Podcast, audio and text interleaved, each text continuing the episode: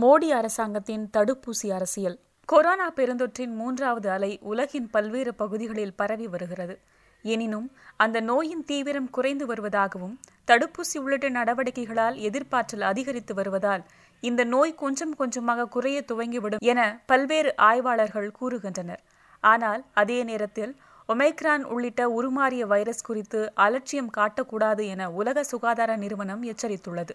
இந்த நோய் நீண்ட காலம் நீடிக்கும் என்றாலும் மற்ற நோய்களைப் போல சாதாரண நோயாக மாறிவிடும் என்கின்றனர் சில மருத்துவர்கள். இந்தியாவில் கொரோனா தடுப்பூசி செலுத்தும் பணி துவங்கி ஓராண்டு நிறைவு பெறுகிறது.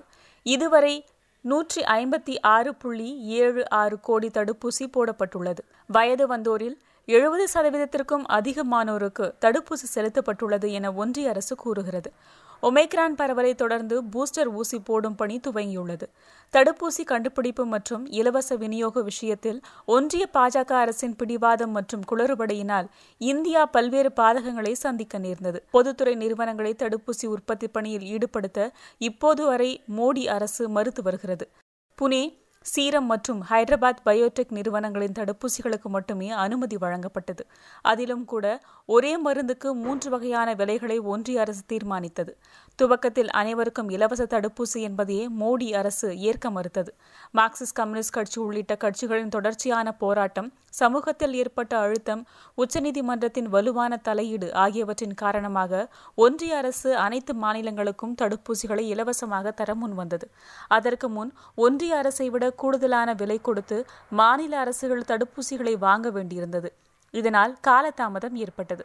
இப்போதும் கூட இருபத்தி ஐந்து விழுக்காடு தடுப்பூசிகளை தனியார் மருத்துவமனைகளுக்கு ஒன்றிய அரசு ஒதுக்குகிறது.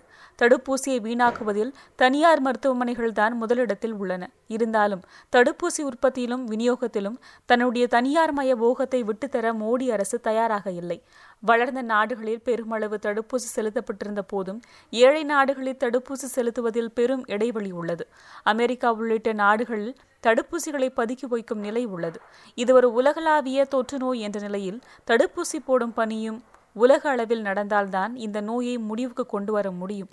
ஆனால் மக்கள் உயிருடன் விளையாடும் முதலாளித்துவம் இதிலும் தன்னுடைய வேலையை காட்டிக் கொண்டிருப்பதுதான் அவலத்தின் உச்சம்.